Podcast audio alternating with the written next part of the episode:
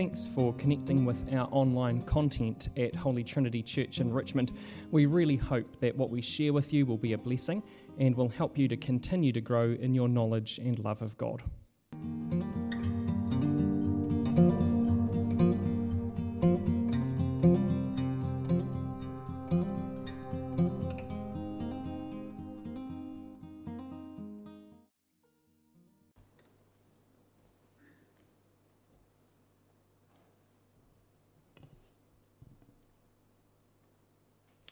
Tēnā koutou i tēnā iata, ngā mihi nui ki a koutou i runga tingo i hukoraiti, a tēnā koutou, tēnā koutou, kia ora mai tātou katoa. A good morning, everybody. I greet you in the name of the Lord Jesus Christ. It's wonderful to be here today, and in, even though uh, Zane's not with us, I do want to acknowledge him and to thank him for both the opportunity and the privilege of being with you this morning. I also want to acknowledge Jean and the team who have worked behind the scenes to ensure that I came to the right place at the right time and uh, so I just want to acknowledge you folk as well. Um, I'm from an organisation called Bible Society New Zealand, and uh, this morning I'm going to share a couple of thoughts uh, from that passage of scripture that was just read to us. But I also wanted to just take a few minutes to maybe share a little bit about the mission and who we are, and uh, just for those of you who may not uh, know about the work of Bible Society. Our team at the back have been working tirelessly to try and get my PowerPoint working. So we're trusting um, not only in the Lord, but also in the technology that it's going to work for us this morning. So if I've got a nod, I'm going to try and push a little button and we'll see what happens. Actually, first of all, let me just address that screen. Um, I'm, I'm representative here this morning of the Bible Society New Zealand group, which is made up of Bible Society New Zealand, which is the mission aspect of our ministry, and it's also made up of Manna Christian stores.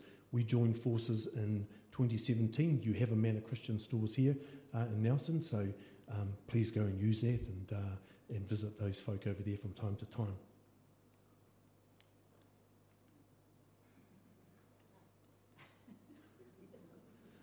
Well, technology doesn't always uh, work for us, so um, maybe I'm just going to uh, ad lib here and just share a little bit about um, who we are.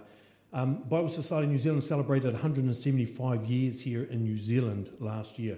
Uh, it's a remarkable feat, and we're so grateful for the Lord's hand upon them, the, the, the ministry and the mission over those years. New Zealand's Bible Society is one of 150 around the world, and um, you know, at the core of our mission, it is to make the Bible available to everybody or accessible to everybody, and to encourage interaction with it. And I'm going to speak a little bit about that later in um, my sermon. Uh, we, we, we exist to be able to work in with the churches, um, uh, make scriptures available to, to those in hospitals, prisons, uh, parachurch organisations, right throughout the, uh, the, the wider part of New Zealand. And so um, it's a wonderful ministry to be part of. And as I said, to celebrate 175 years of Bible mission work here in Aotearoa, New Zealand alone is truly remarkable. Remarkable. And so we're very grateful uh, to the Lord for his hand um, upon uh, the, the work. I think maybe, oh, you, oh, okay, we're going to try something here.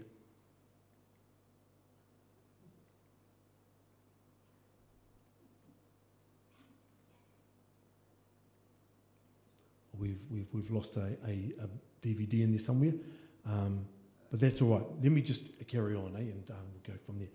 So that's just a little bit about um, us as an organisation, and I've got some pamphlets down on the back table there that you can help yourself to, and more than happy to meet and talk a little further with you about the mission after um, service today.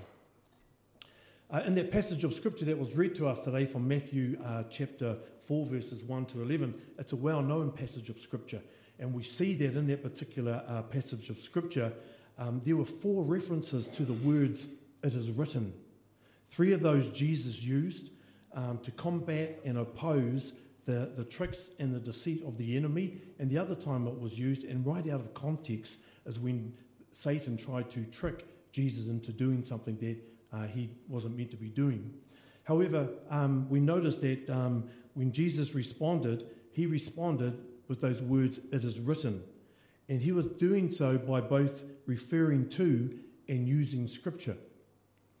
However, he wasn't responding from the Bible as you and I might know it today. There wasn't the New Revised Standard Version or the King James Version. There wasn't a New Testament or an Old Testament. He was responding from what is um, known as the Torah or the Pentateuch, which basically means five books or five scrolls. And we know those books to be Genesis, Exodus, Leviticus, Numbers, and Deuteronomy. And so that's what he was responding from. And these books were actually given uh, to God's people Israel through his servant Moses. Um, and I believe that Jesus' use of the scriptures at this particular time when he was being tempted is an indication of both his commitment to and his reliance upon the Word of God. And it's interesting to note that out of the three temptations that Jesus faced while he was in the desert, two of them began with what I believe is an assault, actually, upon his personal identity. Twice the devil said to him, if you are the Son of God. The devil begins to question Jesus about his own identity. He begins to sow seeds of uncertainty and hesitation, all of which are used to cast a huge shadow of doubt upon that of his true identity as the one and only Son of God. The devil knew that Jesus would be somewhat vulnerable after having not eaten for 40 days and 40 nights. And so it's at this particular moment in time that he seeks to unleash uh, his attack in order to cause him to falter and fall. And I want to remind us here this morning, all of us, um, whether we're seasoned in the faith or we're just beginning, um, that we need to be prepared for Satan's tactics, uh, that he will come against us. And uh, I believe that he will seek to do the exact same thing with us as he did with Jesus. Part of his strategy actually is to attack our identity and in doing so to cause us to actually doubt and question the validity of who we are as legitimate sons and daughters of God. In 1 Peter chapter 5 verse 8 we're told to discipline ourselves and to keep alert. Like a roaring lion your adversary the devil prowls around looking for someone to devour. So in the same way that a lion in the natural or in the wild will carefully and methodically stalk its prey looking and waiting for the right moment and opportune time to strike, the devil will also seek to do the same with us. He will look for those times when we ourselves might be vulnerable, tired, stressed out, under pressure, or alone. And in those moments, then he will uh, launch his attack, and in doing so, will attempt to tempt us, just as he did with Jesus. Therefore, not only do we need to be mindful of such um, tactics, but perhaps more importantly, we need to know how it is that we're going to respond when we ourselves are in similar situations. Jesus' refusal uh, to comply with Satan's request was both a biblical response as well as a response that was based upon him having to make a choice. A choice as to whether or not he would give in to the temptation or stand against it. And every single one of us here today if not already, we'll probably find ourselves in similar situations. As we know from the reading this morning, Jesus did stand firm. He knew that complete obedience and submission to the will of the Father and to God's word was far more important than that of trying to satisfy his own fleshly desires or prove himself to the devil. And just like Jesus, there may be times in our own, own lives when we too may face moments of great trials and temptations. And we will also have to make a stand in terms of how we will respond. It may appear initially as only something trivial or small, or even harmless, but if doing so would mean that we would disobey or dishonour the Lord, then we would need to look at that and refrain from doing it. Jesus reminds us this morning that when we resist the temptations of Satan, we're choosing to obey, honour, and depend upon God and His Word to meet our every need and not to try and do that ourselves. Jesus' encounter with Satan also reminds us that we're in a battle. In Ephesians chapter 6, we're told our struggle was not against blood and flesh, but against the rulers, against the authorities, against the cosmic powers of this present darkness, against the spiritual forces of evil in the heavenly places. And so, if you're a Christian this morning, if you're a follower of God, then all of us can expect at some time to um, be under some kind of spiritual attack or temptation. Uh, these things will come our way just as Jesus himself experienced. And we need to be aware that G- Satan will use anything he can in order to cause us to stumble and fall. Whether that be a past or present temptation, something that we might be struggling with right now, he will pull out all stops in order to discourage, dishearten, and derail us from our faith. However, we don't have to be afraid or alarmed about that all because God has provided everything. Not some things, but everything that we need as a result of all that Jesus accomplished through his life, death on the cross, and resurrection. We also have his word, the Bible, to help us, to guide us, and of course, the Holy Spirit who resides within each of us. And because of that, then we're able to take our place, to make our stand, and be victorious when faced with various temptations. I'm sure most of you here this morning will already know that the Bible is, in fact, a great weapon to use uh, in those times of temptation, and particularly the tricks uh, that Satan will, will bring against us. We're reminded again this morning in Ephesians 6 that we're to put on the full armour of God, and in verse 17, to take up the sword of the Spirit, which is the Word of God, the Bible. The Bible is what we as Christians have been given to use as an offensive weapon during times of spiritual warfare and temptations that each of us might face or experience from time to time. As American Bible teacher, uh, Dr. David Jeremiah states, our best hope for resisting Satan is to respond as Jesus did and anchor our thoughts in Scripture. And it's important to note this morning that when Jesus responded to Satan's attacks, he consistently used the same weapon every time, which was the Scriptures. He knew that the Word of God was what was needed to both silence the voice and intentions of the enemy, as well as to advocate and declare the truth of God's promise. And he did exactly that time and time again when he declared, It is written. Folks, I want to let you, I want to remind you this morning that the secret to overcoming the different temptations or uh, various hard times that we go through is through the Word of God. Jesus knew it, he used it, and in doing so was able to silence and defeat the voice of deception. And you and I, through the use of his word, will be able to do exactly the same thing. However, the only way that you and I will be able to answer in a similar way as Jesus did when he said, It is written, is by knowing what it is that is written. And the only way that we can know what it is that is written is by spending time reading, studying, reflecting, and meditating upon God's Word, the Bible.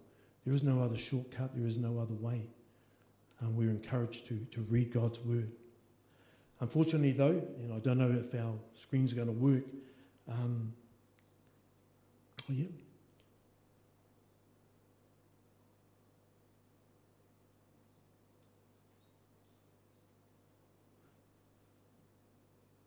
Yeah, unfortunately, though, um, some of the research that, that we did doesn't um, actually uh, indicate that we're doing that or that we're doing it, doing it very well.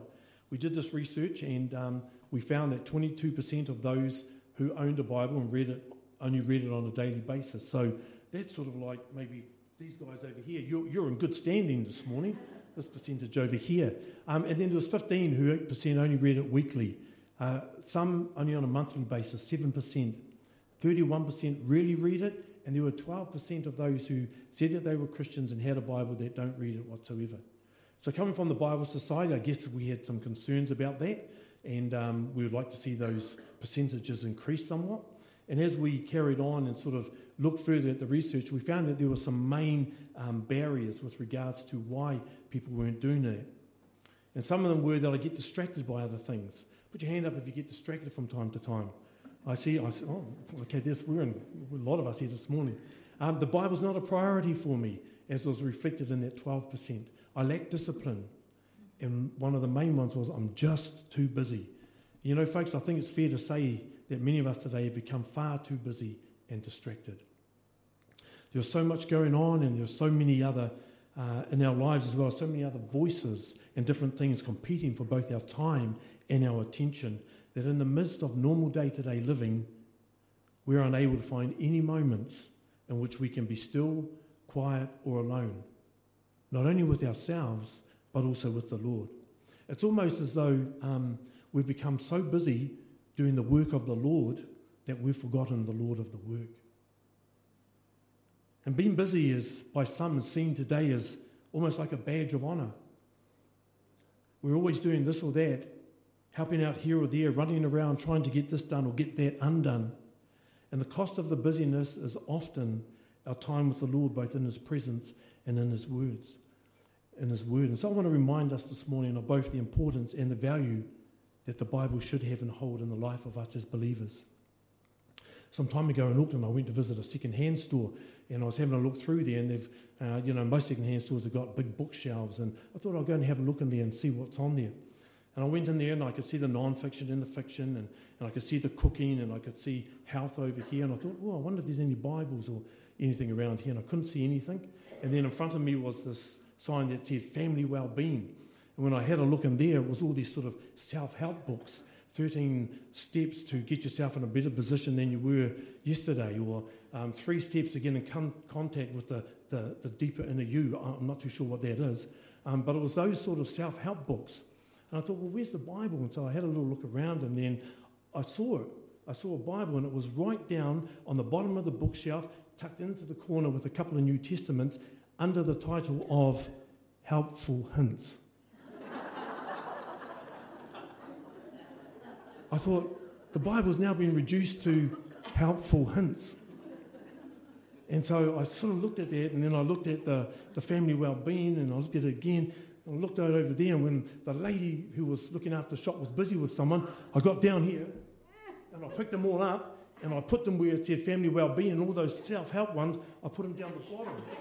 Um, I need to confess that this morning. But um, I had good intentions about it. Uh, so I guess there is no other book for us as Christians that we should be more important to us than the Bible. And it's through these pages that not only do we um, equip ourselves for the challenges and the temptations that might come our way, but it's also where we can discover and draw nearer to the one who loves us and has called us his own. One of the reasons that I, I really like to read the Bible is that it is full of true life stories about ordinary people like you and I, people who didn't have it together, people who were living our own lives, doing our own thing, and then somewhere along the way, the Lord's got hold of us. He's intervened, He's touched our lives, and He's made a difference. And as a result of that, we've come to know the reality of a living and a loving God. And that's why we're here this morning, because that's who we serve. That's who we acknowledge as the one who's made a significant difference in our lives. This morning, I wanted to share a little video with you, a two minute video about a man named Mark who was a, a soldier um, New Zealand soldier, and he was in a, involved in the Afghanistan peacekeeping uh, process a, a, couple of years ago. But the video is not going to work for us this morning. I don't think it is. That is a picture of Mark up there, um, but no, it's not going to work. Oh, it is. That's me. This is us doing our drills with the, with the vehicle. That was our boss. There's me in the background, there's my driver.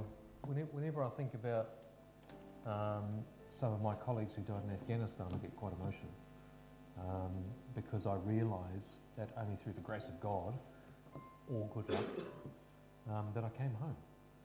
Um, when you're driving out on the road every day from the headquarters, not knowing what could happen to you, um, and really you're in you know, hands of God when you go outside the gate. My driver didn't know this, and he doesn't know this to this day, is that um, I'd say we prayed before we went out the gate. And we came back. Every time we got back safely, every time we went out, um, it was pretty much incident free. Before I left at uh, Palmerston North, where I was living at the time, one of the ladies at the Salvation Army up there came up to me and said to me that I've got a, uh, a scripture verse for you or chapter for you that um, God has laid on her heart to pass on to me, and it was Psalm 91. And I would pick this up pretty much every day and read Psalm 91. He who dwells in the shelter of the Most High will rest in the shadow of the Almighty. There was also another person who came and saw me and gave me another scripture. It was Psalm 121, which says, Lift my eyes to the hills. Where does my help come from? Both of those meant a lot to me while I was in Afghanistan because, um, yeah, it talks about God's protection. Um, those two uh, Psalms in particular, I've probably read more than I've read any other part of the Bible. Yeah. And as a Christian, I should be reading this more often. But more often than not, it just sits there.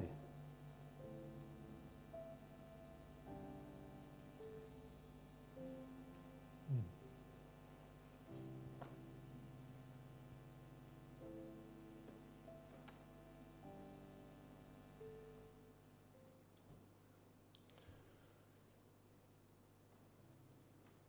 Mark reminds us this morning of the promises of God, of God's word, promises that he was able to read, remember, and put his trust in when he was in the battlefield. In a time of great uncertainty where uh, he may have been exposed to unseen threats and other various dangers, Mark chose to put his trust in God's promises of protection. Promises which in turn encouraged and enabled him to fulfill his peacekeeping role within that particular country. And just like Mark, I believe that you and I can also find confidence in the unfailing truth of the Bible for our own situations, as well as the daily battles and temptations that we might face if we're prepared to read his word, just as Mark encouraged us this morning.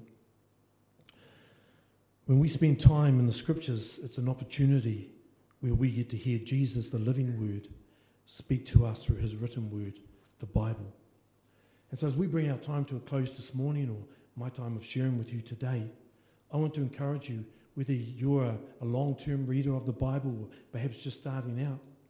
You might even be one of those ones who don't even believe uh, or think that you need to actually spend time reading or studying the Bible. Um, Jesus' response in the time that he was tempted would argue the case. But wherever you're at this morning, I want to encourage you and challenge you to tune your heart and tune your hand and afresh today and to pick up this book, to pick up this um, taonga, as we would call it, this treasure.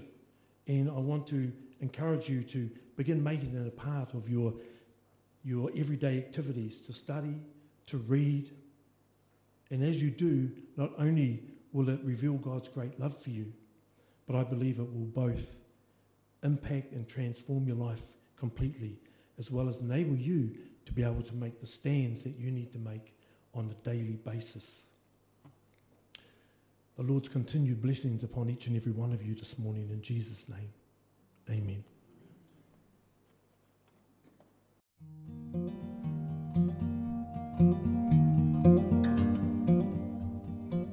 If you'd like to connect with more of our online content at Holy Trinity in Richmond, you can do that by going to our YouTube page simply by searching for Richmond Anglican Aotearoa.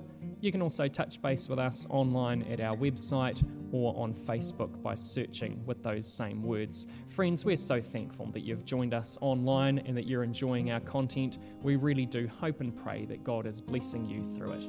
If you've got any feedback, you can touch base with me, Zane at richmondparish.nz. Thanks so much for listening.